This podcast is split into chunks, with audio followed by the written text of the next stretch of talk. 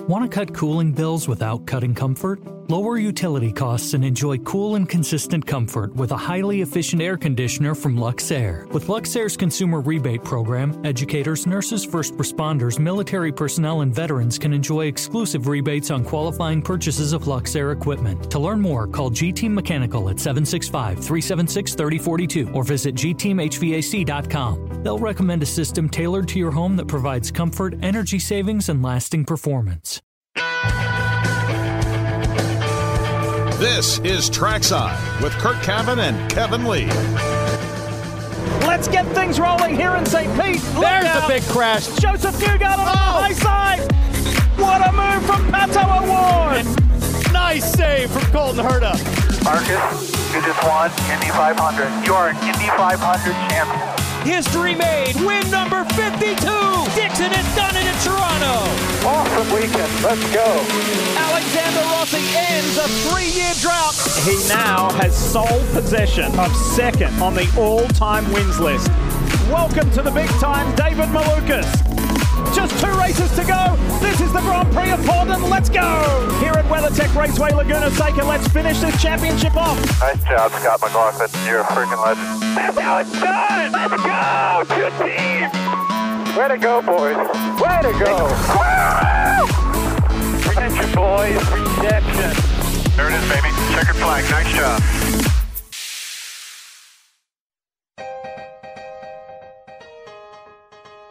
Hello, Happy New Year. Welcome. It's Trackside, ninety-three point five, one oh seven point five, The Fan in Indianapolis. Some highlights, just some mood sound to get you ready from twenty twenty-two as we move into twenty twenty-three. Thanks for joining us on the program tonight to kick off a new year. Josh Mullenix is in our Indianapolis studios downtown. I'm Kevin Lee. Curt Cavin is along with us. Connor Daly is coming up on the show later tonight. A lot of good things to get into, Connor, uh, get into uh, with with Connor coming up on the show. And some news and nuggets on the way. Your tweets are welcome for later on, at Kevin Lee twenty-three, at Curt Cavin. Curt, the window is open. It's January third. The window of the office is open. This afternoon, as I was doing some work, there were kids on their bicycles out front. Now, granted, here in Avon, they were also dodging the piles of trash. That's another issue because uh, trash is not being collected in three weeks in certain neighborhoods in Avon. So that's another story. If you got anybody who can help, come pick up the trash. That'd be fantastic for me and my neighbors. But anyway, what a beautiful day, sixty-three degrees. And the sun even peaked out for a little while around three thirty or four o'clock.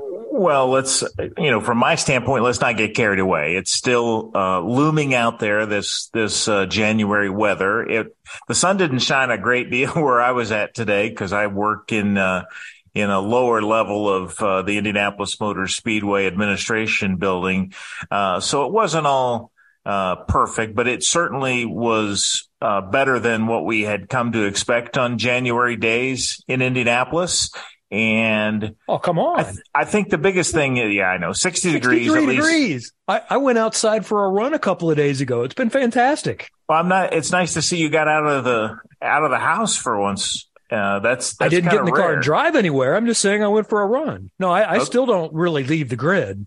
Okay. That's, that's fair. But I think the biggest thing for me is, you know, there's that period, especially as we get a, close to Thanksgiving. And then as we move into the Christmas holidays and, you know, the New Year's celebration, you're still sort of tugged at the past. You're still, from an IndyCar perspective, you're still tugged toward, you know, recapping what happened in twenty twenty-two. What were the storylines? You can't quite shake that twenty-two bug. You're still, nope, you're still caught ahead. there. We're moving but ahead. As soon as, as soon as that calendar turns, you can officially get full steam ahead for a twenty twenty-three season or the season at hand. And I spent a little time today. I thought it was important to just kind of reset myself. I made a list of, and you can find that list on IndyCar dot com tonight, but just make a list of, okay, what do we know? What are the storylines? What are the seats assigned to, to drivers? twenty-seven car and driver combinations we expect for the first race of the season, which is two months and two days away. uh, for Green Flag at Saint Petersburg. So it really felt good for me to kind of officially kind of flip that calendar, get my mindset on twenty twenty-three. And we will have cars on track in a month at the Thermal Club in Southern California. And then we'll go racing, as I said, in two months and two days. So it really does feel like we have uh, turned our attention toward the next season. We are just about there. Yeah, it's under a month. What, February second and third are the two days, and, and then content days uh, will start. Well, that's the end of this month. That's right. At the end of this month, January thirty-first and February first is when everyone will gather from the IndyCar world in Palm Springs for, you know, some of the little sound bites that you see all year and the funny memes and GIFs and, and things like that. And then Cars on Track uh, at the end of that week. I saw, for example, H M D tweeted that it's twenty days until their first Firestone test. Remember, Indy Lights, as it was. Now Indy Next is changing from Cooper tires to Firestones. And in this current world, there are always production delays. And plus, this is a change that, boy, I think that became official last summer, late last summer, something like that. So it's not the exact same tire, obviously, that IndyCar is using, I wouldn't think. Uh, so there were some changes there, but they're going to have those tires in their hand in three weeks. So we'll see some of those cars on track. We'll see a little testing here and there. There's not much testing available, but I mentioned this of, of a few weeks ago before the holiday. Racer dot com reported that uh, Ganassi is already kind of looking to twenty twenty-four. They're going to have, I, I think this is what this would be at least, one of the potential candidates for Alex Pallou's seat. I know Alex isn't allowed to, to talk to anyone until September, but everyone feels pretty certain he's headed to Arrow McLaren, and Robert Schwartzman is going to be on track. And I think that might be tomorrow at Sebring for them. And some might ask, and by the way, Robert Schwartzman is a Ferrari Formula One test driver. He is the uh, twenty nineteen Formula Three champion. He was the runner-up in twenty twenty-one. We've seen him in some Formula One free practice ones. He's well-regarded. Some might say, well, wait a minute, Ganassi still has an opening for the ovals for the number eleven car with Marcus Armstrong. And I suppose that's a possibility, but my guess would be this is more of an evaluation test looking towards twenty twenty-four. I've not heard that it's, I haven't heard definitively that it's Takuma Sato, but I've also not heard that it's not. And I'd be really surprised if, if they didn't go Sato's path. I would think it's a Ryan Hunter-Reay or something like that. So I doubt that's what it's for. I, I suspect it's for twenty-four. And I also think it's an opportunity for Ganassi with so little testing available. This is a quality driver, and it's an extra day on track to get some intel. You can you have you have more rookie days available than veteran days, yes? Yes, and I think that's a smart move to do that as we move into January. You know, if you do that evaluation day earlier, you know, you've you've kind of lost your momentum moving into the open test and then the race season that's ahead. So I think this is a smart move on their part, and I agree with you. It's uh, it feels like a Palou audition, meaning an audition for uh, the seat that Alex will vacate at the end of twenty twenty-three. I guess we can stop saying it like that. We'll, you know, he'll vacate at the end of the year. Um, you didn't say you you mentioned that he was a runner-up in twenty twenty-one. Robert Schwartzman was the F two runner-up. Uh, you just didn't say what series, but okay. uh, in, you know, this is a guy, you know, a Russian, raised in Russian, born in Israel, and an interesting, you know, candidate, I suppose, not one that a lot of us know much about, but I do know, just doing a little research a couple weeks ago when the information came up, you know, he's certainly, uh, you know, a, a popular possibility for Uh, for an IndyCar seat. He's twenty-three years old, so he's got he's got accomplishments. He's young. Uh, he's obviously thought of in the Ferrari camp. So, you know, this is more than just let's put somebody in the car to give them a shot, to reward them for something, or to to maybe learn something for twenty twenty-three. This is a this is a dual uh, opportunity for Chip Ganassi Racing, which, by the way, doesn't. doesn't throw away test days. I mean, it just doesn't throw them out you know, for willy-nilly purposes to, to see who might be able to drive a race car. They've obviously done their intel and think this is a, a strong possibility for a job in our series. So interesting stuff. We'll, we'll probably not learn a great deal from, from the test at Sebring, but, you know, I think certainly the team will, and they've done a lot of these over the years, so they'll know what they're looking for. And, and I think, you know, Robert would be, I mean, certainly is is approaching this as an audition. So we'll see where it ends up. When we last spoke on Tuesday, December twentieth, I asked rhetorically that everyone hang on to their news until at least January third. And for all intents and purposes, they did. I really thought we'd have some more things solidified. Now, there have been some smaller things that are out there that we will touch on.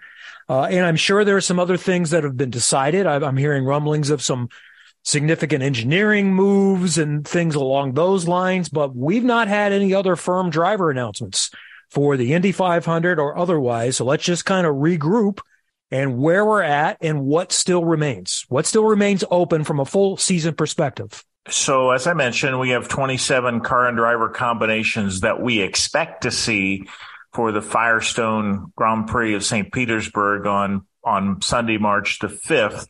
And it really comes down to about three seats as I look at it, two for the Saint Petersburg race. And I'll get to that in a moment, but we don't know. I don't, well, let me backtrack. I'm not sure we officially know that Dale Coyne Racing is going to field David Malukas. I think we know that.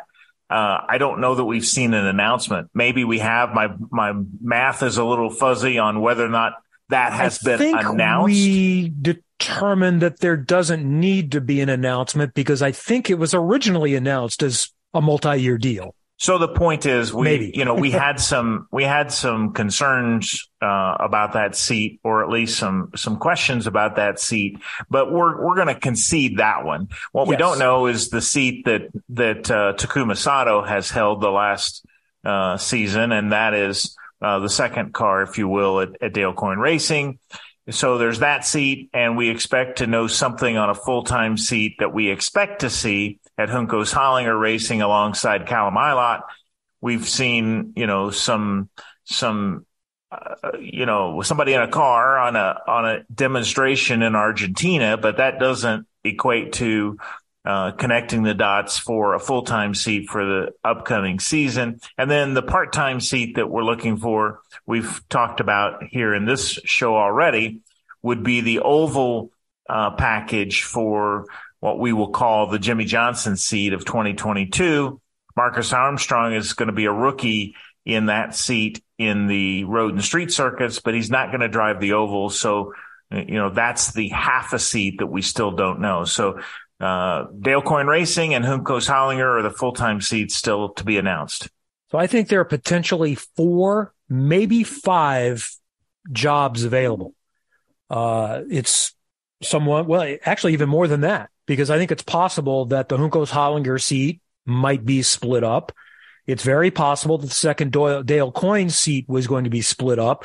You know, I think at one point, Dale was a source for this. He expected Takuma Sato to return, probably only for the ovals, and someone else would do the road and street courses.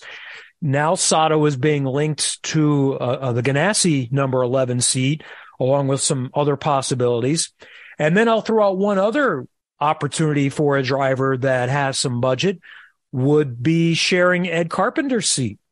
That Simona de Silvestro and Peretta Autosport have been linked with that in a part-time program.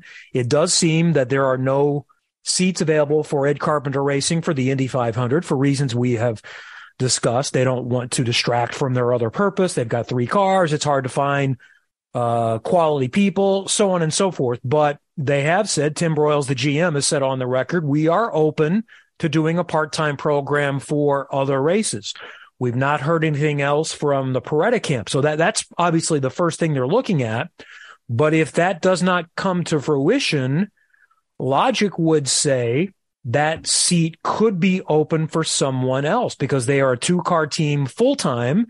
They are running Ed on the ovals. They've got some people, I would think, under the right circumstances, right driver, right sponsorship, they would be open to running someone in extra races beyond that if it doesn't come together for Simona. So that's why I say there are potential five out there. For the eleven, you know, I, I think it's probably Sato. That's what everyone was saying, and we were hearing a month ago. But it, yeah, maybe maybe a little less than a month ago. I can't remember when I first got wind of that. And I remember David Malcher-Lopez was the first one that put something in print at Motorsport. And I remember saying, yeah, that makes sense. We should have thought of that one earlier. So maybe it's just uh, dotting I's and crossing T's. But until it's announced, then what other possibilities are there? I mentioned the J R Hildebrand a couple of weeks ago. J R normally has budget. I would think there are a few teams that would have some interest in J R. Why I don't think it's super likely is I don't know if he has enough budget to do races beyond the Indy five hundred. So I still think it's Sato, and that's why I probably give him a stronger chance than Hunter-Reay, because he is likely more likely to be linked to a significant budget than Ryan Hunter-Reay. You know, when you're talking Indy five hundred only, I could think of a Charlie Kimball, uh, but I don't know that Charlie would have the budget to do all the races. He might. But those are some of the names out there. And, you know, of course, Juan Pablo Montoya has been pretty good at that race before if you're looking Indy five hundred only. So those are some of the thoughts I have for the number eleven. So the only concern that I have relative to Takuma Sato is that, if you recall, and I'm trying to think through the timeline on this, if you recall, uh, I took a vacation on December first and Uh, therefore was at the airport and had a conversation with somebody who would know what Takuma's situation is. And the sense was that it was kind of an any day type of timeline for an announcement of his plans for twenty twenty-three. Mm. Okay, that was December first. Now we're into January third. Granted, a lot of things shut down as the holidays took full force, but there's some concern that, that, you know, the any day type of response that I, I received that day at the airport uh, has kind of come and gone. And clearly all of that was, there was, there was at least two weeks there before the holidays shut down things that, that a deal could have been done and announced. Now, maybe yep. It is done and just still hasn't been announced. But my point sure. is there's been a lot of time and a lot of water under the bridge since December first. And we still don't have an announcement relative to Takuma. I think he'll have a seat.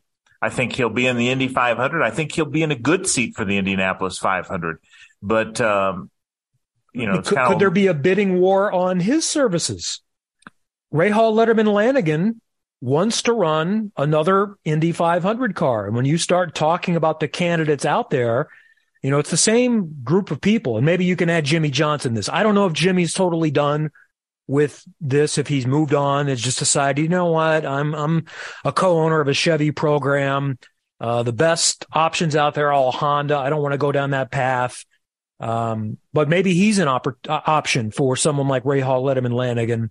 But I'd have to think that he would be, along with Hunter-Reay and the other people we've talked about, on their radar too. So maybe that's why it didn't get done, because someone else called and said, hey, would you consider us? And now it's just, who is requiring the least amount of budget, and or let's add in some salary for my driver and not make all the salary come from the sponsors that he brings. So when I said that, you know, I was starting to have doubts, it wasn't that Takuma wouldn't have a seat and wouldn't have yeah. a good seat. It just might yeah. not be Ganassi. Although I think if I'm Takuma, that's that's the best spot. Yes, I won the Indy five hundred with the Rahal organization. But if you look at last year's results, you either want to be with Chip Ganassi Racing or Arrow McLaren. Obviously, Arrow McLaren's going to run a fourth car with, with Tony Kanaan and, and won't run a fifth. Uh, but, you know, it's pretty clear that Chip Ganassi Racing is the best option for a driver of Takuma's value. And you're right. It's not a matter of, you know, bidding in terms of, of how much we're going to pay you. It's probably more a case of how little do you have to bring to the program, which could be influential. Uh, I expect Takuma's got some budget. Uh, it's probably, uh, obviously not what, what it once was or enough for maybe a full-time seat, but he'll have a, he'll have a budget good enough to attract, and his talent and his success at the five hundred will, ha- will, will lead him to a good seat in May. And maybe he wants to do more than just oval races, which could bring Dale Coyne Racing back into play, because that's the one that can offer him more. You know, for example, Rahal can only offer the Indy five hundred. Ganassi could offer all of the ovals. Uh, and then Coyne could offer the whole season. Could offer the whole season. You know, there needs to be budget for that, but maybe there's been an opportunity there. Or it could be, you know, I want to do Long Beach. Or there, there are a couple of others I want to do. I want to do the road course at Indianapolis to make it an entire month of May. So uh, that's one to keep an eye on, and that that's fascinating. And then the other seats available, as we've talked about, are the Juncos Hollinger seat, along with Callum Ilott, and then the uh, the other Coyne. So here are names, and I think they're all kind of interchangeable uh, as to who is going to end up where, and in no particular order. Stingray Robb has said that he has some budget, and you know, at one point, I'm not sure that it looked super promising. The longer it goes, the more promising I think it's looking for Stingray Robb, not only with those seats, but go back to the Ed Carpenter Racing for a few races type of situation if if it doesn't come together for Simona de Silvestro. Felipe Drugovich has been mentioned. Um, he is the F two champion and is going to be, I think he is set to be a test or reserve driver in Formula One next year, but he's already been blessed with, hey, you, you probably should go on and do some other things. So I think there's the opportunity for him. What his budget level is, I'm sure there's some. I don't know how much. Yuri Vips. Oh, and by the way, when I looked up Felipe Drugovich, he drove in the road to Indy. He filled in for a driver uh, at Mid-Ohio in Pro Mazda in twenty eighteen. So he has raced in America, and he has been at an IndyCar weekend before, and that's kind of the extent of my knowledge on Felipe at this point, other than he is from Brazil. Yuri Vips is also someone, and he, he has been in IndyCar. He was one of them at the test at Sebring with Rahal Letterman Lanigan back in either October or November. He has three F two wins in the last couple of years. He was a teammate with Marcus Armstrong, and, and he's someone that I see come up as a possibility. Uh, Agustin Canapino is the, the young man that tested with Juncos Hollinger in their exhibitions in Argentina. I mentioned to you a few weeks ago that I kind of, not knowing a whole lot, I don't think this is super likely. I I think that he made the most sense for that exhibition because he is well known in Argentina. He's, a, I think, a rally driver and has some name recognition there. We saw him in the Rolex twenty-four when Juncos had a program a couple of years ago. He's not exactly, you know, he's he's thirty. He's going to be thirty-two years old soon. So unless he has come up all of a sudden with extra budget, I'd be surprised if this is the guy. And I think that seat requires budget, but he's been in a car, so we throw him out there. I'm still hoping Linus Lundquist is able to put something together, uh, but he's going to need to find more budget. But if we're, we're pairing things together, I would imagine that he's still a possibility. Would Dalton Kellett have some interest? You know, the family could still, through K-Line, put him in a car for some races. So I wouldn't totally count out Dalton until he definitively says, I am not going to race in twenty twenty-three. I suspect he's decided to do some other things, but I don't know that. I've not talked to Dalton. He's been kind of busy. Congratulations. He just got married uh, New Year's Eve, some, something like that within the last week or so. You know, I've seen Ed Jones' name thrown out there. I know he's going to be doing some sports car racing. I had heard last fall that he had budget and wanted to come back to IndyCar, so maybe he is a possibility. I've heard about Pietro Fittipaldi. I would imagine he's kind of seeing a lot of roadblocks in Formula One. He's done some free practice ones. He's done a couple of races filling in. I don't know where his budget stands, but he's had a connection to Dale Coyne, so I kind of keep him on the radar. I'm hoping Oliver Askew can find something to resurrect. It's going to, I'm sure, take budget to get Oliver back involved, but I think people still think very, very highly of him. And then R C Enerson, I know, is still working to try to find some things. They have a little bit of budget. And that's what I got. And there are still likely two or three other F two, F three drivers that are on Dale Coyne and somebody else's radar. I agree. And obviously, when you talk about the five hundred, you're talking about somebody like a Hunter-Reay or Montoya, and you've mentioned those. Um, you know, Sato. So we got some other guys that, that we want to keep an eye on. Zach Veach. Uh, I, yeah, I just, I I just would, saw Zach tweet that he was coming to Indy, Indy for two weeks. So I don't imagine he's coming here for vacation. I'm, I'm going to bet he's throwing some meetings in around trying to put a program together for May. Yeah. Uh, remember, I, I, Dreyer and Reinbold has their second seat still open. Yep. Dreyer and Reinbold to pair alongside uh, Stefan Wilson would be a good landing spot for, uh, for Zach or, or some of the other names we've mentioned. So, uh, Sage Karam would be another one you just want to at least keep your antenna up to see, but I don't hear any momentum for that. Let me throw out another name, and I feel okay throwing this out there because I have not spoken to him since Petit Le Mans, other than we traded a couple of texts about different things. Somebody might make James Hinchcliffe an offer, right?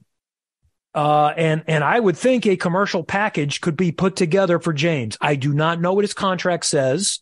If he is allowed to do this with N B C, N B C might say, you know what? There's some value. We could go with a two-man booth and talk to Hinch during caution laps and, and have access to him throughout the month of May. I don't know that I rate that super high because as we have chatted last year, he seemed pretty content with the career that he had had. Wasn't closing any doors. I know he was interested in doing some sports car racing and is still looking into that in tandem with his IndyCar broadcasting. Uh, but I got the impression that he's not overly pursuing an Indy five hundred opportunity, but I know these guys. And if a good one became available to him, I would think he would at least consider it. So that's Sorry. why I just want to put that out there. And I feel like I can say it because he is not a source on this. In fact, I do not have a source. Well, I did an event with him at the Speedway on, I looked at my photo archive on my phone. I did an event with him November twelfth at the Speedway. And that question was direct to him, both by the group. It was okay. The safety patrol at the Speedway and by mm-hmm. myself uh, off, off the stage. And in both instances, he answered it very, very much the same. I've had my career as a driver. He, okay. he was, he was, uh, let's put it this way. He was, I again, never closed the door. And yeah. You're right that if somebody came along with a good offer, but he, he seemed pretty content. I think you, is the word you used, content with his career. I think that's right. Uh, and, and I'll go back to using Townsend as an example. You know, Townsend has been, quote, retired for seven years. And if you ask him today, he would still say, you know what? If it was the perfect circumstance, I would think about it. And that perfect circumstance would normally involve if a full-time seat on a good team became available, knowing I have a full-time pit crew, full-time program, and for whatever reason, a driver is not available, I'd think about it. Now, I think he probably would also say, I'm past that point now, but I know that was a, a real thought for the first couple of years. What made it easier, I hate to speak for him, but I think he said this publicly before, what made it easier to step away is he got to the point, is, and I think Hinch has talked about this too, it is so hard to win the Indy five hundred on a true one-off situation. Now, we sort of saw Dan Weldon do it, so it, it can happen. And Elio's was sort of a one-off, but it was part of a bigger program, and, and those employees were already in place. So I wouldn't call that a full one-off, even though that was his first race of the year. So that's kind of the circumstance that everybody is looking for, that if you plug me into one of those good teams and I was simply filling in, plug and play, then I might have the talk with everyone around me and think about it. And the one that does apply to that would be the Ganassi seat. Now, we we assume Ganassi is going to want that driver to do the other races, and that, you know, kind of crosses some people off. So I just kind of throw this out there because I, I don't expect it to happen, but everyone reserves the right to listen and then say no again. Well, to your point about good seats, I mean, that's why we think Kanaan at Arrow McLaren S P, even though that's a one-off situation, that's a legitimate Indy winner in possibility. Uh, the same thing is true of, of Marco at, at Andretti. The same thing is true for this Ganassi seat. So if one of those kind of seats is available, even, I mean, there's actually other teams uh, that we would include in that. If, if Carpenter was going to field one and had the staffing to do it, you know, Hinch is closer to his driving days than Townsend is. So you give him a little bit of couple years to kind of possibility, but, yeah. but the, but I don't think so. I, I think, I think Hinch feels like, um, one of those opportunities isn't going to come along. So I'll focus on what's next, and, and hey, what's next might, might be some sports car deals. So I, I think uh, that's right. I just want to throw his name out there because it yep. make me look really dumb. If if he announces something in two months and the guy sitting next to him all year doesn't have anything on that. But, you know, truthfully, I don't, because I've not talked to him about it for a while. And in some ways, like I've said before, I don't even like to ask because, yeah. well, then I can't speculate because I, I would know the answer. And he might suddenly, no, no, I'm not interested in anything. Or, yeah, you can't say anything. And I've not had either one of those conversations. So I can say something because I don't know anything. So yeah. there you go. There you go. Sometimes I just asked. It's, I just ask him in public. So, well, if- I, I think, I think he's a pretty honest guy too. So I take a lot of stock in that. And I think if he really was open to it, he would probably say, eh, in the right circumstance, I would. So that tends to even more solidify. It's not very likely, but you just never know. And everyone, even if you think this is what you're planning, how many people have retired and changed their mind?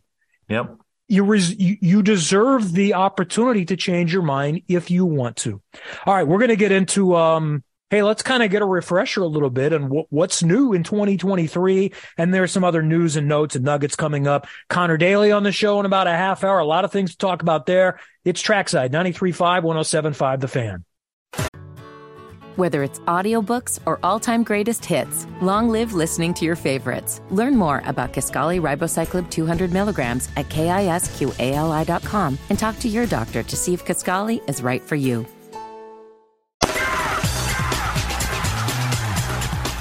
Thanks for staying with us on the program tonight. As mentioned, Connor Daly is coming up a little later on. A lot of things we can talk to Connor about. One is going to be, we're going to, uh, because I think he's much a much better person to talk about the significance of Ken Block, who unfortunately uh, lost his life in a snowmobiling accident yesterday. Uh, for, for those that know who Ken is, was just a giant in the industry. Some others would probably say, hey, I kind of know the name and I've heard about him. But, Curt, I don't think you or I can do him justice for what he meant in in the world of Uh, not just, it's hard to explain. It's not a, he wasn't just a rally driver. He wasn't a stunt driver. He wasn't a YouTube star. He was kind of everything, and it all had to do with cars. Well, it did. He, he and what he really was first known for was co-founding D C Shoes, which in the fashion industry is a, is a huge deal. And he cashed out of that. And, and then, you know, as I know it, he was never really interested in cars per se. He was interested in driving cars to their limit. And that's what really was attractive, you know, in his videos. And it, it was attractive to people, especially younger people. I think uh, Connor, you know, he mentioned the fact that he bought a Subaru. He mentioned this on social media, so I'm eager to to hear him talk about it. But he bought his first car, a Subaru, because yeah. because that's what uh, Ken Block was was really known for, and in his videos, just driving the wheels off those cars. And, um, you know, we've all watched this drifting, and, and, um, so just his, his videos were spectacular. Uh, I don't know. I never met Ken, and I don't think he ever had an Indianapolis connection in terms of the speedway. I wondered if he ever did a stunt of any kind, but, uh, you know, from a, from a rally standpoint, from a skateboard standpoint, from a, from a stunt, you know, stuntman standpoint, not much bigger than Ken Block. Yep. Certainly very, very sad news last night when we first got the word of that. So that'll be just one of the items we'll talk with, with Connor about, but a lot of things we'll get into. And another item I think we'll touch on is we'll kind of share notes. We, we talked last year about the, the new documentary series that that's going to focus on the Indy five hundred and IndyCar, one hundred days to Indy, from the uh, C W Network and Vice. So obviously, I would think Connor is going to be involved to some extent, or at least drivers will be involved. I had my first contact, Curt, with a showrunner. Do you know what a showrunner is? Well, I do know because um, my son is in the film business uh, in L A. So, yeah, I have a sense for uh, a showrunner, but you better let us know how this person reached out to you. So I, I've seen that term before, and what I, I've not really looked it up, but is showrunner kind of the modern term for producer? Yeah, that that's that's close. Yeah, you know, because you see, you know, he's the showrunner for The Sopranos, the showrunner for Breaking Bad, or something like that. So that was interesting. Get an email from someone saying, "I am the showrunner for one hundred days." to to Indy. So it makes sense that it's probably a term more of, this is the guy that puts out fires and does a lot of the things that producers do. And then maybe we call the person who is actually sitting all the time in the edit room. Maybe that's the producer. Who knows? There are lots of different titles involved. And if you ever watch the credits to any type of movie or big production, you see it takes a lot of people to get those things done. Um, so I had a call today with, uh, the showrunner and another producer in the program. And as you, I, I hope this isn't death to this program, but you know, they're looking for journalist types to help tell the story. And, you know, as you see Will Buxton sit down and Drive to Survive, I'm going to have to work on an accent to try to present myself in a different way. And honestly, I'm also worried about, am I going to say something that gets me in trouble or burns bridges, you know, because frankly, and you know this as a former beat writer, um, yes, we're honest, but, you know, I'm not in the position of commentary, especially on my T V job. I ask the questions.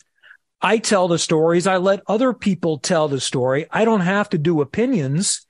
And it is in my best interest to get along with everyone because I need their cooperation. So, you know, nothing's solidified. And I'm, I'm going to guess there's a good chance that somewhere between ninety-seven and one hundred percent of what I say on tape never makes the show, but I am going to sit down starting maybe as soon as next week and start doing some things for this program. But I'm hoping I don't say anything that uh, that I have to answer for. I well, want to help make the show as good as it can be, but I don't want to make my job any harder. And the problem is you might have something really interesting in a five-second segment that doesn't uh, have context uh, to go with it. And you know what? I should have asked that today, uh, but I didn't want to do that. But, uh, you know, one of the thoughts that I had and I thought about asking was, so are you going to take snippets from something said about one thing and apply it to something totally different?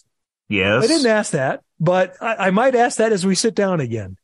Yeah. Yeah. Uh, I think I, I think I've always just been cognizant of, of anything I say in whatever sentence it comes out may be used differently. You know, it happened, uh, a good example. Everyone in this audience probably listened to the, uh, to the club, uh, the gathering of the four, four-time Indianapolis five hundred winners. I was on camera for about forty-five minutes. Uh, to talk about a variety of topics and, and drivers and races and, and storylines. And in the program, I'm on, on, on camera for about eight seconds. So out of forty-five minutes. Yeah, that's kind of how it works. Well, I, I think I'm going to be sitting down for a little bit longer than that. Um, so we'll see. But, you know, my approach to this was I want to help. You know, they're not paying the drivers, so I, I get it. So this is this is for the greater good, and I will do whatever I can to help because I do think this is a a really promising platform to reach a different audience, and let's all do what we can to make the best of it. You know, we're all invested in this. Yeah, yeah. And I, I, I say I say we as fans, and certainly you and I as people who make our living off of IndyCar racing and the Indianapolis five hundred. So it's in everyone's best interest to do it well. You know, N B C, I don't think is going to have an issue appearing on another network because, hey, if there's more eyeballs paying attention to IndyCar, where are they going to watch to go watch those races? They're going to watch yeah, N B C. Right. So Just somebody's checking, somebody's checking on that for me. Uh, I had I had someone on the call with me to to to make sure that uh, those things were crossed, but that'll be interesting. So maybe I'll be able to share some insight on that. I invited the producers. I said, you've got an open forum. Anytime you want to come on our show, and tell us throughout the process what what's going on. And they may not. They may just say, no, we want to, you know, let the product speak for itself, and we'll do some promotion, you know, the week that it's coming out. But uh, we'll see what comes from that. I'm curious what Connor has heard about this, because I know the drivers had their annual meeting where they go over a lot of different things, potential rule changes, marketing efforts, things like that. And I believe that they were told, and I think then we were told, what, the next day in December, that this was definitely happening. Yeah, I think they've gotten a heads up, and, and, uh, yeah, I, I'm interested to hear myself what Connor knows. And Connor's pretty invested in, you know, the marketing side of this product. Uh, there's a handful of drivers who are more in tune than others, and Connor's certainly one of them. He has a strong opinion, you know, partially because he's got, he's got a dad who, uh, in, in Derek, who, who really understood the backside of this business. And then his stepfather, of course, is Doug Bowles, who is actively involved. So Connor kind of gets it from a couple different sources.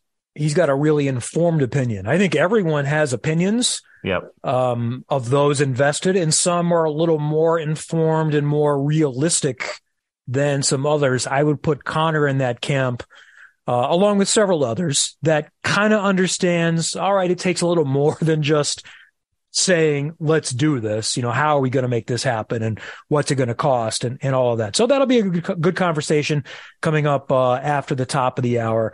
So I said, we're starting a new year. Let's kind of refresh our memories. You jotted some things down. Let's kind of do our little, little primer for so my, what to watch for that we have. And then we'll get into some deeper dives on some teams and drivers, I think, in the coming weeks before the season starts. Well, remember, we got a seventeen race schedule that starts March fifth, and that's the first of seven races on N B C to start the season, running through the Indy five hundred.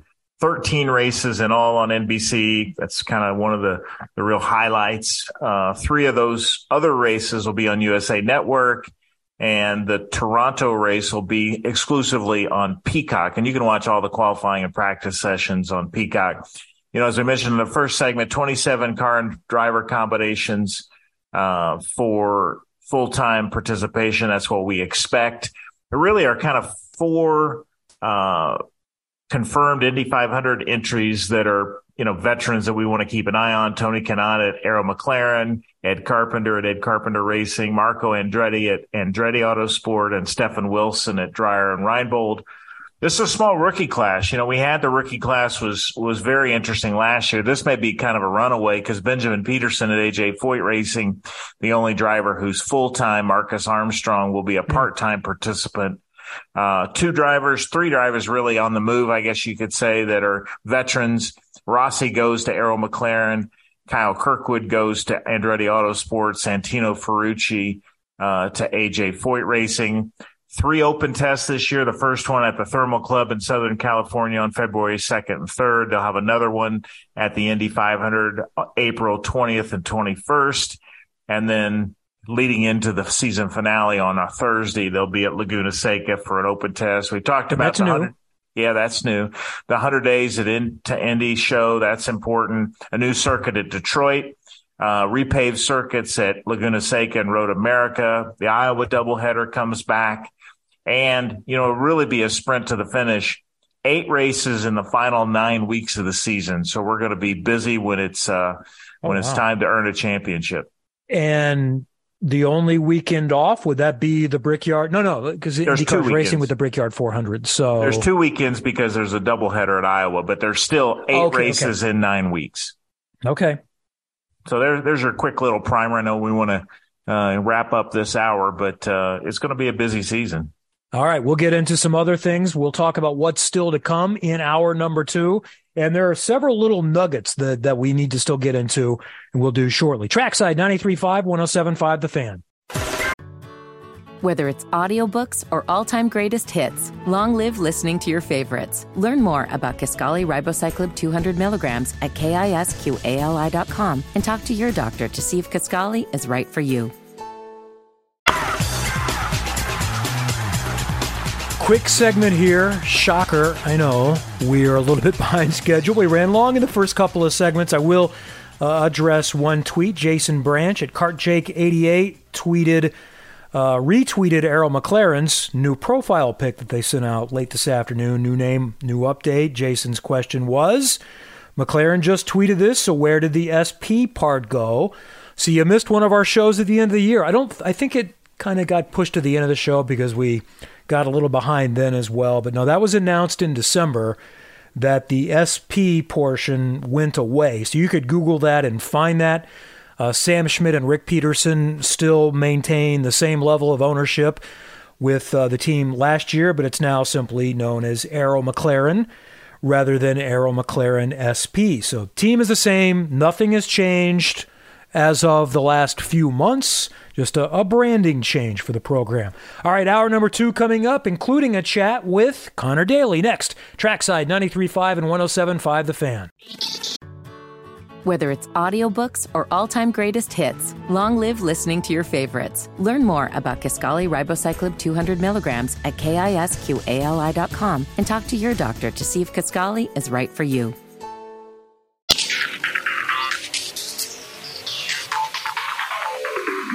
Hi, this is Connor Daly, and you're listening to Trackside. Hour number two, thanks for staying with us as we kick off twenty twenty-three on Trackside, ninety-three point five, one oh seven point five The Fan in Indianapolis, Kevin Lee, Curt Cavin. And because we want all podcasts, live radio shows, whatever you call it, to succeed, we're going to bring in someone. Yes, he's done a few other things like, oh, finish on the podium in IndyCar races and lead laps in the last couple of Indy five hundreds, but now he's a media superstar with the Dale Earnhardt Junior Enterprise Speed Street with Connor Daly and Joey Molinaro. Connor Daly joins us now. Happy New Year. How are you?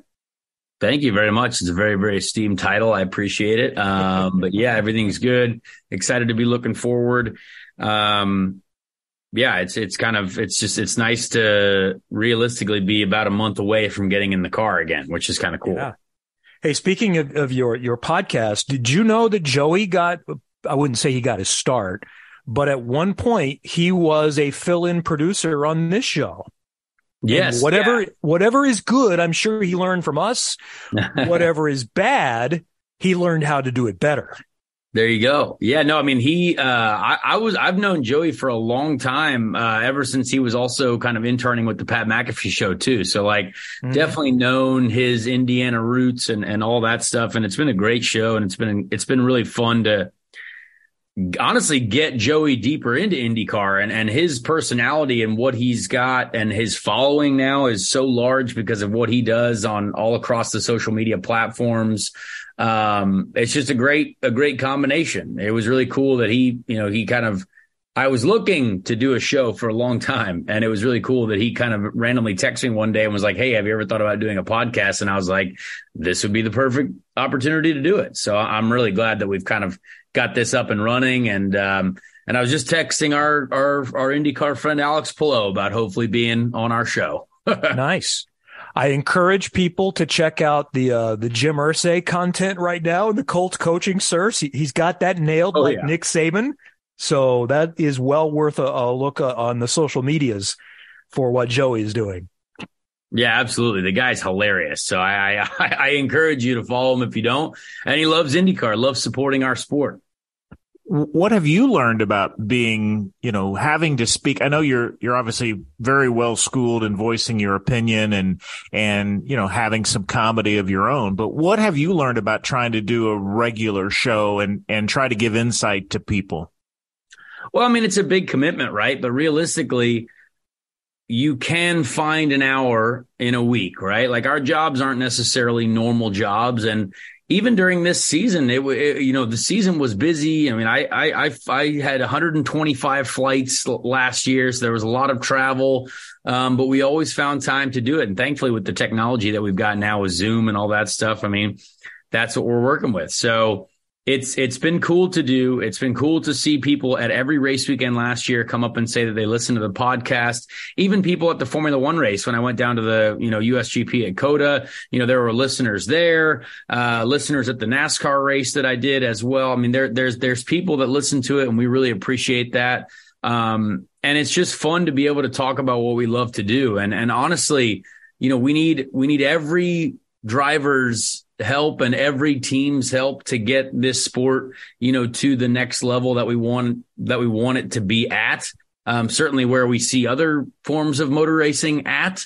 Um, and so why not spend some time to help us? So, so that's what I, that's what I've been trying to do. And, and even interview other folks that might, that we might not know love racing, like from different industries, you know, stuff like that. I, I think that all helps. You know, I wasn't going to bring this up until later on, but, but listening to your show from a, a few weeks ago, you were talking about a topic that I've brought up before. And it, the story was essentially you were in a bar and, and heard a young guy with a Purdue sweatshirt talking about motorsport, and he knew nothing. And this is in Indianapolis.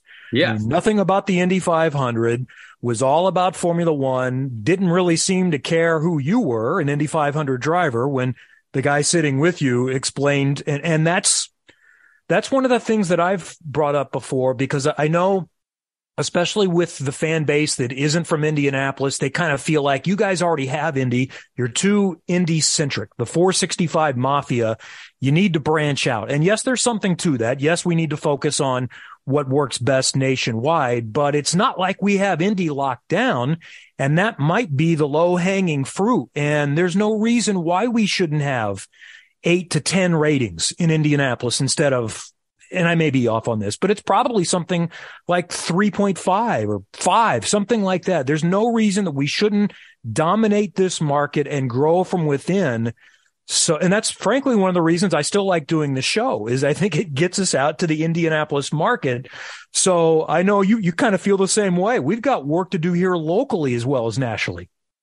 Well, I think I think we as a as a state and a city as well can, you know, we we have something to be really proud of in the Indy five hundred. And I think everyone is very, very proud of that. But why not be proud of IndyCar, right? Like that, all the races. Um, you know, we have so many events that are great to watch. We have so many people that go to the Indy five hundred that might not watch another race.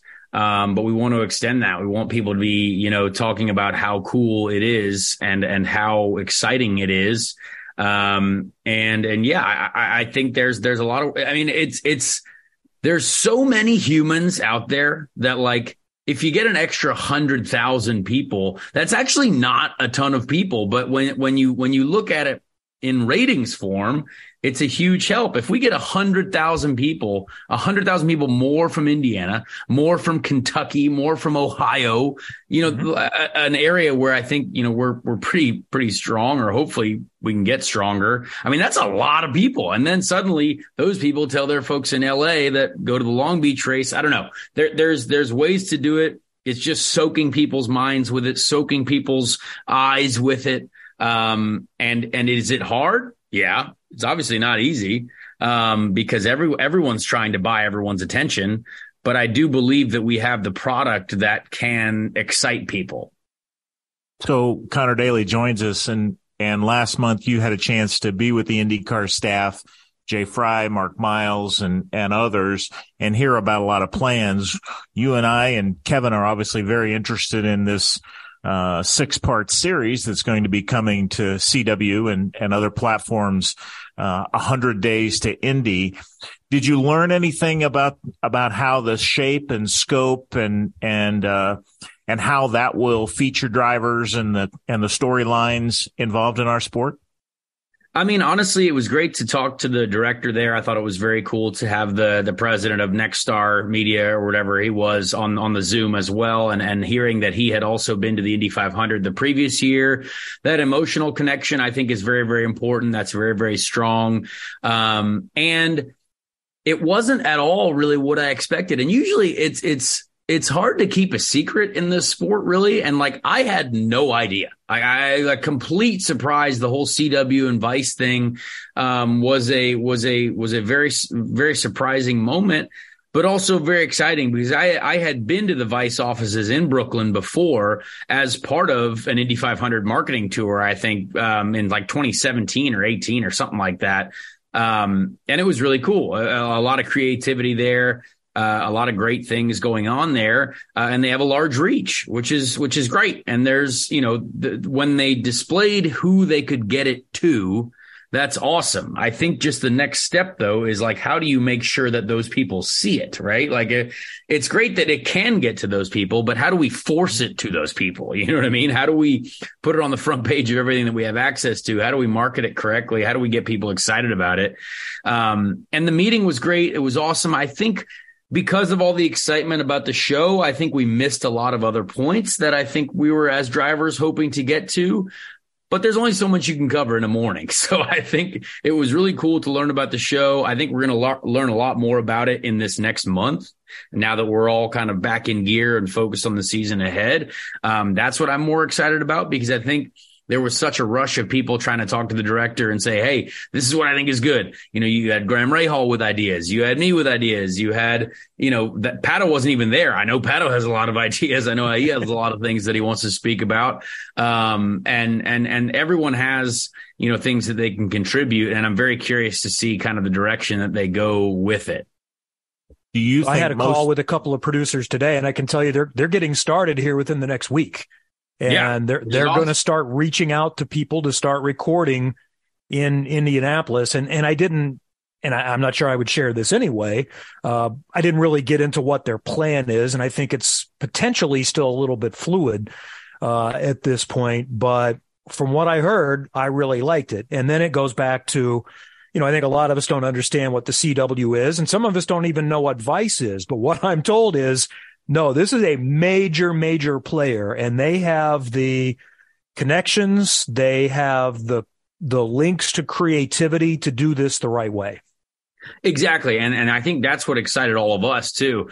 Normally, I, I will be honest, there's a lot of drivers who we are uh inherently skeptical, right? Like, that's just kind of how we are, because it's like, oh, well, you know, and everyone's very selfish. But I think I have never seen that many people in a room that were like, well, this is cool. Like, I think this is great. And then there were a couple skeptical questions, and then all those drivers were shut up and been like, oh, that was a great answer. You know what I mean? So I think there's a lot of positive stuff there. Um, and, and I mean, we, we're all very excited about it, right? I think there, there's a lot that we have been excited about as well in the past.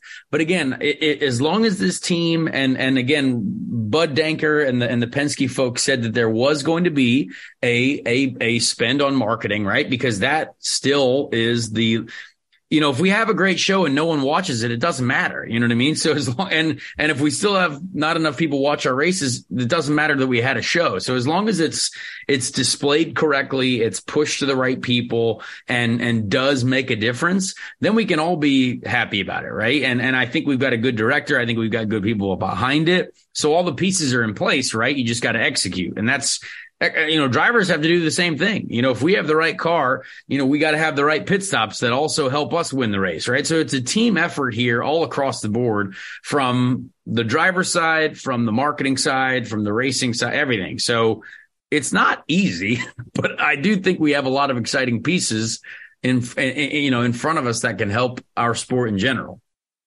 Uh, teams and drivers in this sport typically pretty buttoned up with information.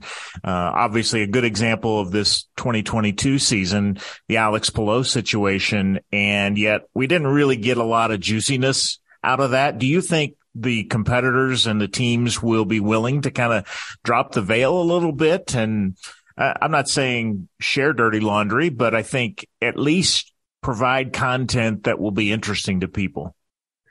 Well, I certainly hope so, because I think we are in no position to be arrogant about the information that we hold. Um, I know there's there's money that is exchanged. There's money that is made in this series. There's money that needs to be, you know, that needs to keep teams alive and and and and and pay employees and and and, and all, all kinds of things. Everything has to do with money. But like, we're not in that position to be like, well, we can't show you this because of any reason. I'm sorry, but like the, the, if you look at Drive to Survive and, and, and that, that's the perfect example. Honestly, just copy it. Like, just, I don't care what you do. Just copy sixty percent of it. Like, look at that concept and see what it did for that, and just take some advice. Like, it, it would be, it would be silly to not see what has worked. You know what I mean? And it doesn't have to be the same show. Obviously, a lot of core fans had a problem with it, but guess what? It made a ton of people in that sport a lot of money, and it also boosted the sport that we love, and that the people that hated the show that also still love. Um, so we we need that. Will it make everyone that supports IndyCar happy? Absolutely not. But if it gets an extra million people to watch our races, that means that the sport that you like grows and gets better and continues for many years. So I, I do hope the teams and drivers embrace it. I do hope that they give it the chance that it deserves, because you have to.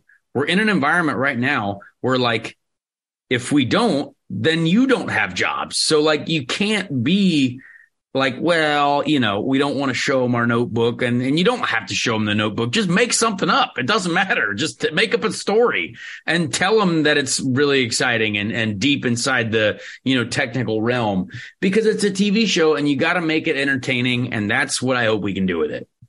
Well, and I don't think they are going to be interested in any setup notes or anything no, no, from a competition not. standpoint. Yeah. It's mostly going to be, hey, who's feel? mad at who? Yeah. yeah. Yeah, exactly. Like, tell me how you feel. And, like, I don't yeah. care. Like, y- you could lie about it. Like, I might say that Alexander Rossi is a big clumsy fool. And, and like, I'm going to still have dinner with Alex Rossi that night. And we're going to say, hey, that might have been funny. Or, like, I, I don't I don't know. I don't, I don't care how it is, but just just be honest with them. Say something. There's a lot of emotion in this in this series. Express how dangerous it is that what we're doing. I don't care if it scares people and, and families, but it's exciting. Like, what we're doing is exciting. It's very dangerous, and that should be expressed at the highest level, because you have Formula One drivers that are tweeting that they're scared to drive on ovals.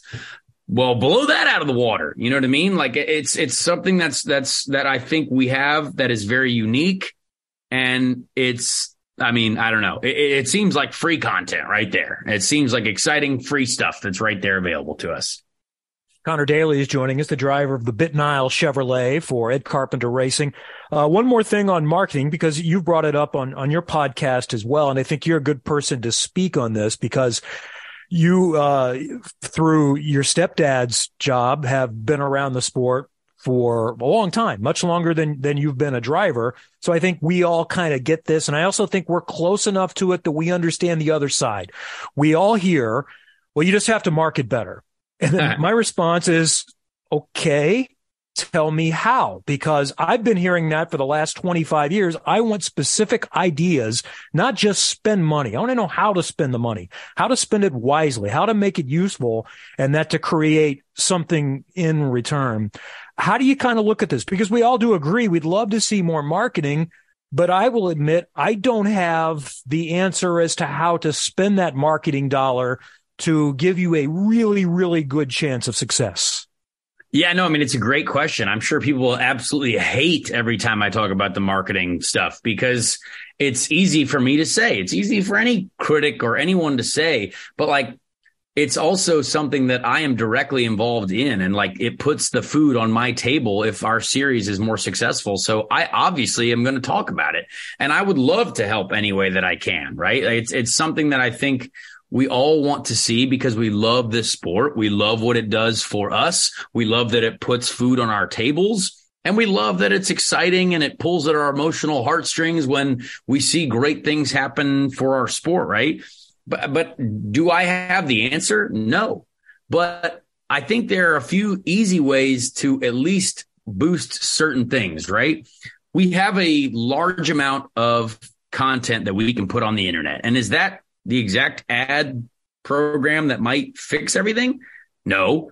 But I know that there are a lot of social accounts and a lot of, um, you know, followers that F one NASCAR have that, that we don't have yet. So, so they're out there to get, but we don't have them yet. And I think we have a lot of exciting content that we have available to us. And whether that's help with, you know, I, I love that the IndyCar on N B C account, I think, does a great job of putting, putting out great stuff for us as well. And IndyCar is getting there, but I think it's just literally flooding people's flooding people's minds with it. And that's the first step, is how do you, how do you create cool stuff on social media that, that blows people's minds? That's like, wow, hey, that was, like, really neat. Why, what is this? And how do we check it out? That's just one step, right? Uh, another idea is how, you know, when you have this show, what, how do we use it, right? Like, how do we mm-hmm. put that in front of people? How do we create a reel? How do we create a, an advertisement? How do we combine all of our forces, whether that's Penske Entertainment, N B C, IndyCar in general, and, and how do we make sure that we create something, whether it's a sizzle reel, a, a trailer, whatever it is, that you literally, and, and this might cost money, right? Like, I, I don't know what budgets are. I don't, I'm not obviously paying for it out of my pocket, but how do we create something that, like, we know is cool? What we see and the on-track stuff that we have is really cool. How do we put that in front of people? How do we get some exciting clips, exciting, uh, you know, driver sound bites, engine sound bites, um, crashes? Like, how do we put all that together and just deliver it to people? Is that social media wise? Maybe. Is that television commercials? Maybe. Is it just buying your way into people's social feeds? Maybe. I, I don't know the answer, because frankly, that's that's actually not my job. But I think I've seen a lot of successful things. When I see something on the internet that looks cool, I'm going to investigate it. So how do we make people want to investigate what we have to offer? It's as simple as that. Yep. Kind of optimism. I'm going to switch beer, switch beers, switch gears to competition for just a minute. You're going to the Thermal Club for this open test uh, at the start of next month. We're a month away, but we may not talk to you between now and then. This is a circuit you've not been to, you've not raced at, you won't race at. Is it still a productive endeavor for you? Does it, or is it kind of like, let's just go and get the bugs out, kind of like a scrimmage? But, but how do you learn something, uh, given you're not going to race at a place in the future? Yeah, honestly, that's a tough one, because we really do need the testing. We have, we're so limited on, on, on track days. You know, we have our first race in Saint Petersburg, Florida in March. And we have exactly one day of testing that we can do other than the, the two days at Thermal. Um, and, and I understand the, you know, the, the, the cost, you know, the cost cap things that we try to do, the, the, to help the teams, you know, be able to survive and not spend a ton of money on testing. Um, but I don't know about anyone else, but I haven't driven a car since Laguna Seca. So I, I mean, it's, it's, or well, WeatherTech Raceway, whatever it was. And, and it's hard physically as a driver to get to the, the level that you want to be at for, um, for the first race of the season, because Saint Pete is hot. It's hard. And your body, no matter how many gym days you've done, you know, we, we, we can't really take time off, because you can't risk your body losing much of the, the physical capability that it has to drive these cars, because they're, they're heavy. There's no power steering. It's, it's hot. Um, so, so to, if you have three days before the first race, that's very, very challenging. Um, and, and I think it is going to be tough, because we don't know much about it, but I think it's going to be a nice place. Like, I'm excited to get on track. I think no matter what, it physically helps us. Um, will there be things that help us at certain tracks?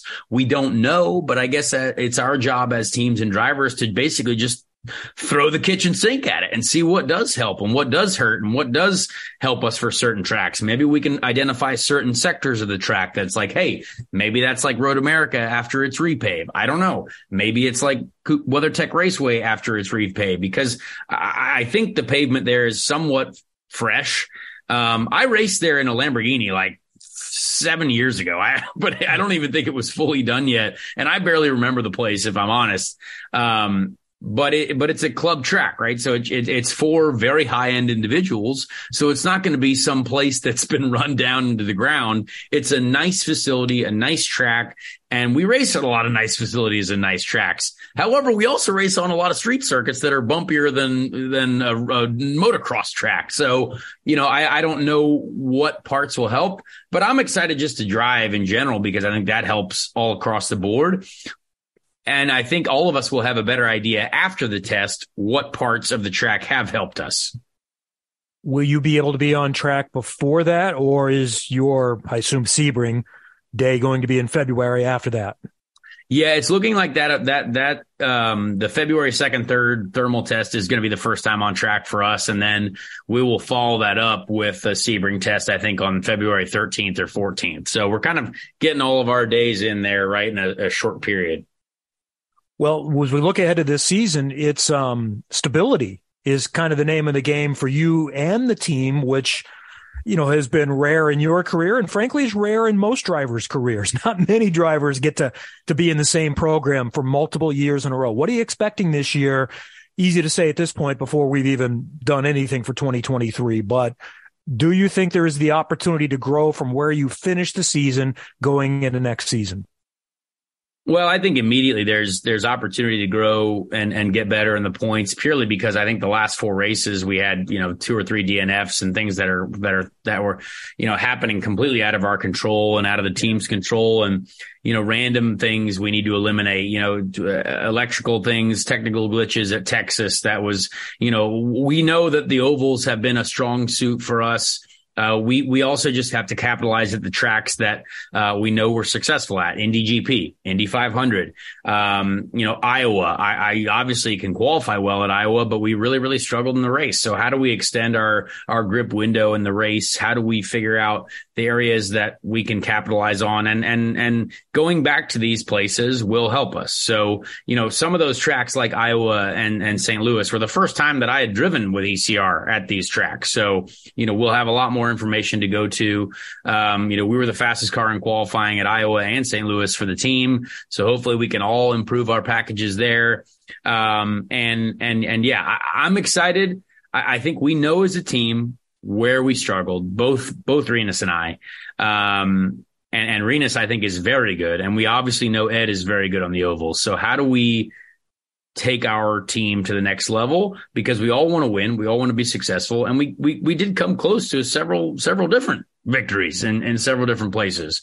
Um, so again, eliminate mistakes. You know, I can't stall the car at the second Indy G P race. That was a race where, again, come in the pits right behind Joseph Newgarden. Uh, and, and it's really hard to get the car going because of a long first gear at Indy, Indy G P. And, uh, and, you know, that was my mistake. So I have to eliminate things like that. Um, and just take advantage of, of every opportunity we have on track. So let's bench race here a minute, looking things from uh, maybe not the driver's seat that you're in, and look at it from a fan standpoint. What interests you about the twenty twenty-three season and the driver lineup? Rossi switches to Arrow McLaren. Kirkwood changes seats. Uh, you got a couple new guys in Peterson and And uh, Marcus Armstrong, who I guess you just met for the first time the other day. What interests you as a as a as a fan of the sport? Yeah, I think there's a lot of a lot of really cool stuff happening. Uh, you know, that that Ganassi seat that was Jimmy Johnson. You know, there's going to be a road and street course guy, and then an oval guy, maybe. You know, that there's going to be. Um, you know, Foyt is a total re, you know, reshuffle. Um, and from what I hear, you know, they're, they're investing a lot in their engineering department, which is, which is great. Um, and I, I'm very curious to see how that happens and, and how that goes. Uh, we essentially have three new tracks. I would consider Road America and WeatherTech Raceway Laguna Seca repaves as almost fully new experiences for us all, because we've all driven there for years on those older surfaces, and now it's going to be completely new. So that could change things drastically. Uh, Detroit, wildly new street circuit for all of us. Um, that'll be crazy, I think. Uh, and hopefully it's great, but we know the Detroit market is a good one for us. Uh, you know, I've had my podium in Detroit, so I have a lot of, you know, emotional ties to that, that area. Um, and then obviously the Indy five hundred is, is something that, uh, maybe we'll end under green this year, and then we'll get those last two corners and, and see who, you know, who can pull it off. Uh, Alex Rossi and that whole McLaren team, from what I see and hear, you know, they're, they're spending a lot of money, and, and they're bring, they have a lot of good people, and they have that Formula One connection that no one else really does. So, I see them being consistently the best team all throughout the year, honestly, just because it's not possible to not be good in, in that scenario where you have three really good drivers. Alex, ha- you know, they got some new uh, crew members as well. Uh, Todd, Todd Phillips, who was my, my crew chief uh, at my first year, my rookie year at Dale Coyne Racing, is now Alex's Rossi's crew chief. He is very, very good. And again, brings very good knowledge from Dale Coyne Racing too, who has been very, very fast over the years. Um, and what does Dale Coyne Racing do in their engineering department, right? They lost their engineers. They lost some people there, but Dale always finds a way to make that team really, really good. So, and David Malukas is really quick. Um, so there's a lot, I think, to be uh, as a fan to be excited about, uh, and, and a lot of new faces and new situations that, that create some excitement that hopefully our great television show is able to deliver to people, and, and our, obviously our N B C broadcast partner, who does a great job. You know, maybe there's more and more that we can do there too. Connor Daly is joining us. I want to finish up with, uh, unfortunately, a down finish, but I think you will be able to share more perspective than certainly Curt and I can, and kind of explain Ken Block's significance to our audience. Younger people are going to know who he is. Uh, older people may not know him. They may know the name, Rallycross legend. Uh, the Gymkhana videos were amazing to watch. Action legend. He unfortunately uh, was killed yesterday in a snowmobile accident. And I know you were a big fan. Oh, yeah. Yeah. I mean, it was very, very sad to see that. Um, I mean, I remember watching the first Ken Block video that came out uh, when I was in literally high school computer class. Uh, and we were watching it as if it was like how ha- nothing has ever been produced like this before. Um, yeah. And it, it led to so many other really cool things. Uh, it led to, I think, a resurgence in rallycross racing, you know, in, in North America and then the world. I mean, you see Travis Pastrana's Nitro Rallycross series now that I think is a, a great series that's also partnered with N B C and Peacock. And um, I, I had I, my my Subaru S T I was my first car when I was sixteen. Both me and Joseph Newgarden both had Subaru S T Is, and we loved, you know, that era of vehicle. I have every Ken Block T-shirt that there was, hats. Mm. I have Ken Block shoes. Uh, I mean, so many things. And, and honestly, I was hoping to at some point, even, I mean, I'm thirty-one now, but I was hoping that, you know, I, I could get to spend more time with him eventually and hear more about that stuff. Um, because I got to meet him several times and, and, and interact, but realistically, you know, I didn't get to spend as much time as, like, I would say I spend with Travis Pastrana now, who's also another one of my heroes, right? And he's become a really good friend of mine. And, you know, I was talking with Travis last night about this whole Ken Block thing, because I know they were extreme competitors. Travis has taken over the Gymkhana video series now. Um, and so him and Ken were very, very close. And, and, and it's just sad, but in this line of work that we do, and, and in this line of of of motor racing and and and and daredevilry that we all like to get involved in, whether that's on the track or even off the track, all of us do crazy stuff. I mean, all of us are trying to get that adrenaline fix, no matter where it is. And sadly, what we do is dangerous, and and and and um, you hate to see that for Ken, because such a great family. I mean, even his daughter, you know, has been driving open wheel cars randomly, all kinds of different rallycross racing. And you know that Ken's obviously extremely proud of his, you know, his family. And so uh, I'm excited to see what, you know, what his his kids are doing in the future, and, and living for him and through him. And I'm definitely, um, you know, going to my first helmet now for this year, I think, in the IndyCar series is going to be a Ken Block helmet, because uh, obviously his a lot of his colors were green and black like mine. Um, and, I, and I'm excited to kind of do something with that and uh, and, and and and honor him um, because he was a hero. I mean, a complete hero of mine, just one of the coolest dudes and most talented drivers, I think, that we saw doing things in in, in this era of, of modern technology and um, and social media. So really, really sad, but, um, you know, a, a great a great man for our sport, and, uh, you know, someone that I looked up to for sure. Sad stuff. Thanks for sharing some uh, some thoughts and some memories. Connor, it's always good to catch up with you. We look forward to seeing you in a race car very, very soon. So what we're looking pretty much at exactly a month at this point. In the meantime, we'll catch uh, Speed Street and find out what else is going on. Thank you. Absolutely. Thank you, guys. Connor Daly, the driver of the number twenty Bitnile Chevrolet for Ed Carpenter Racing. Stay with us. Plenty more to come. Trackside, ninety-three point five, one oh seven point five The Fan. Whether it's audiobooks or all-time greatest hits, long live listening to your favorites. Learn more about Kisqali Ribocyclib two hundred milligrams at kisqali dot com and talk to your doctor to see if Kisqali is right for you. Hi, this is Ed Carpenter, and you're listening to Trackside. Still more to cover in the program tonight. We'll get to some tweets coming up at Kevin Lee twenty-three in the remaining moments. Uh, maybe just a chance from what we took in from Connor Daly. Always good to have Connor on the program. That's why he's got his own podcast now to, to kind of go over some of these things. But I like listening to Connor. I like his ideas. I like his passion. Well, I like it too. And I, I honest, honestly have to admit, I like it more now than I did three or four years ago.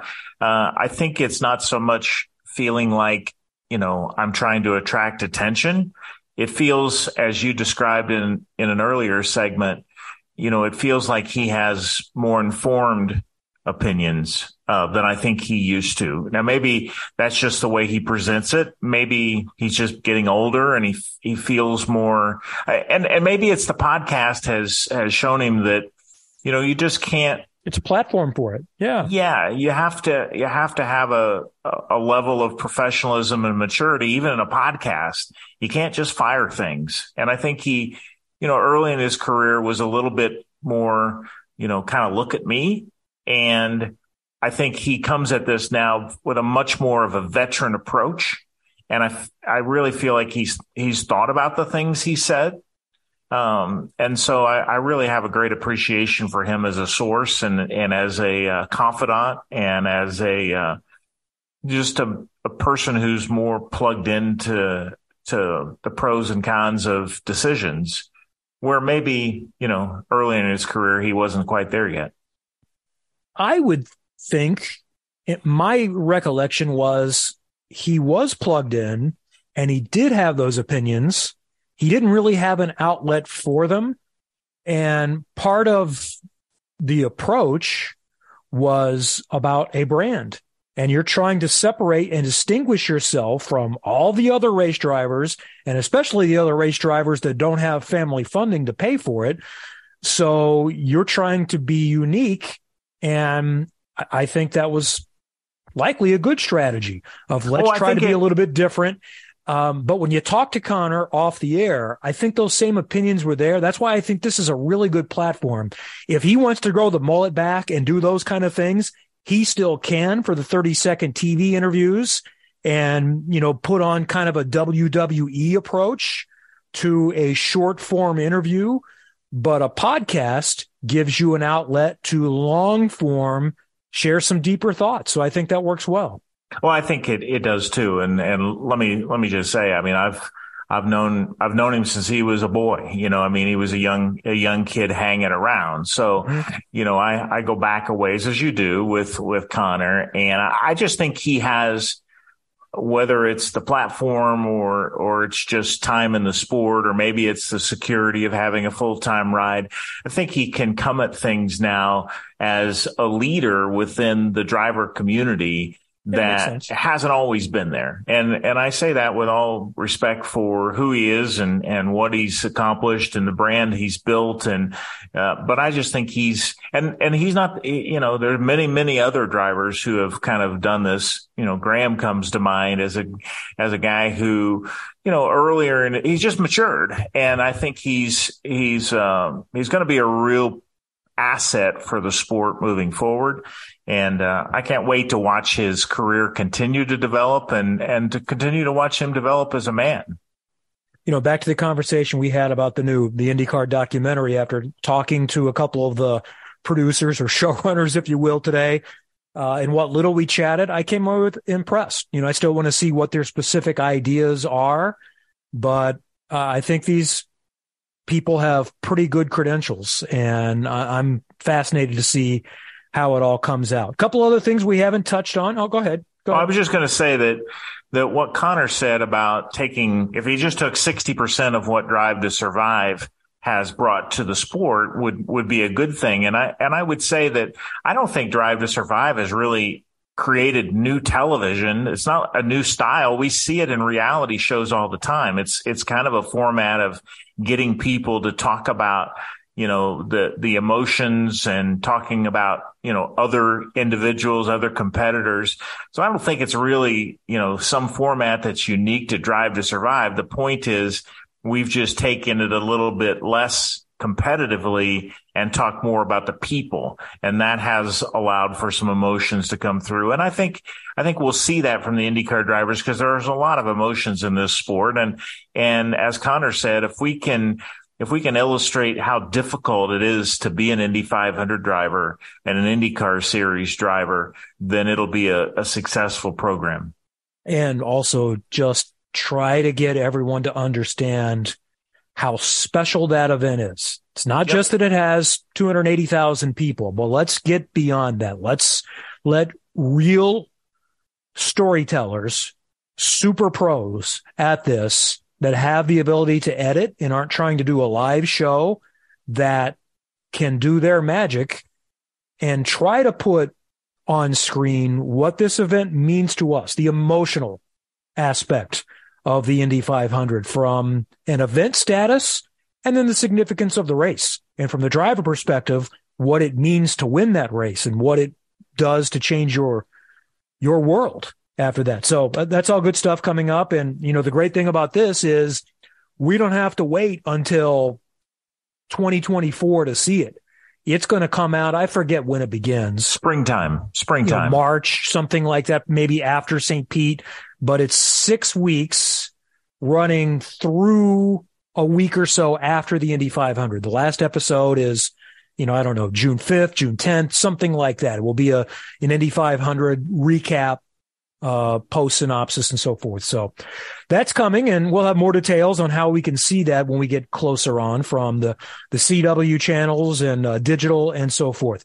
Couple of other nuggets over the holidays. This maybe not everyone noticed, but I think is still somewhat significant. One of the top teams in sports car racing is Wayne Taylor Racing. And actually they're based here, just a few miles here from my house in Brownsburg. And they've had a lot of IndyCar drivers that have participated with them in their endurance races, plus the likes of Jeff Gordon won a Rolex with them.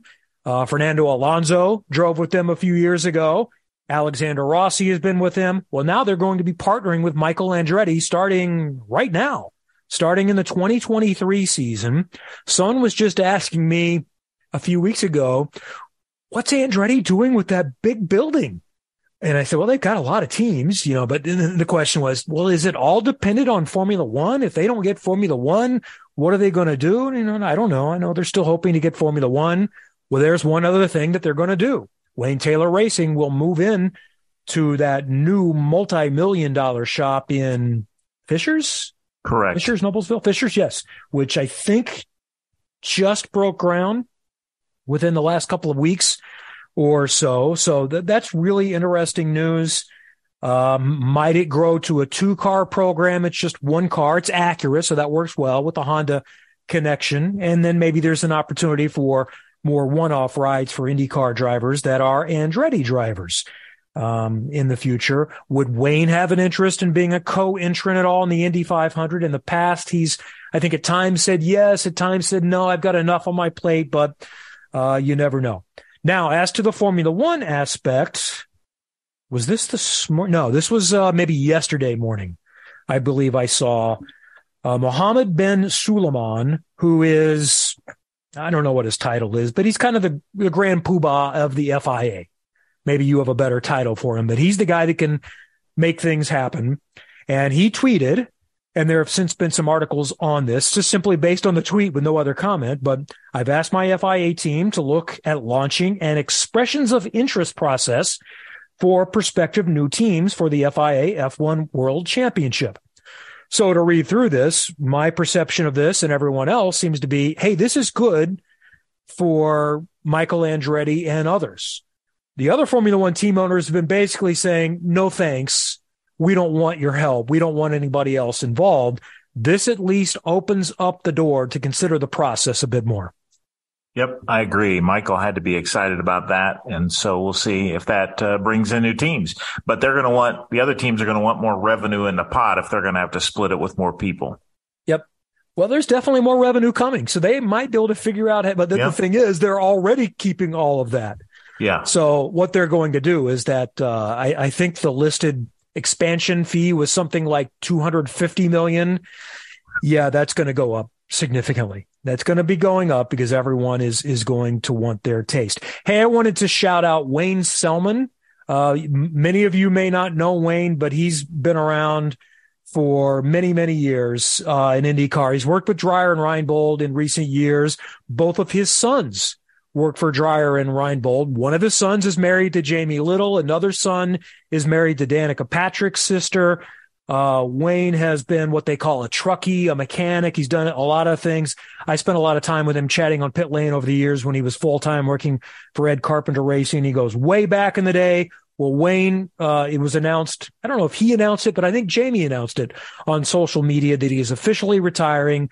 So congratulations to Wayne. I hope we still see you at the racetrack, and it's always been fun kind of hanging around with you. So salute to Wayne. who's left his own legacy with his with his sons, uh, one working pretty full-time in racing, another just kind of works part-time in the month of May with the Dreyer and Reinbold program. But salute to Wayne. All right, we'll see what we missed and get into anything else coming up in a moment on Trackside. Whether it's audiobooks or all-time greatest hits, long live listening to your favorites. Learn more about Kisqali Ribocyclib two hundred milligrams at kisqali dot com and talk to your doctor to see if Kisqali is right for you.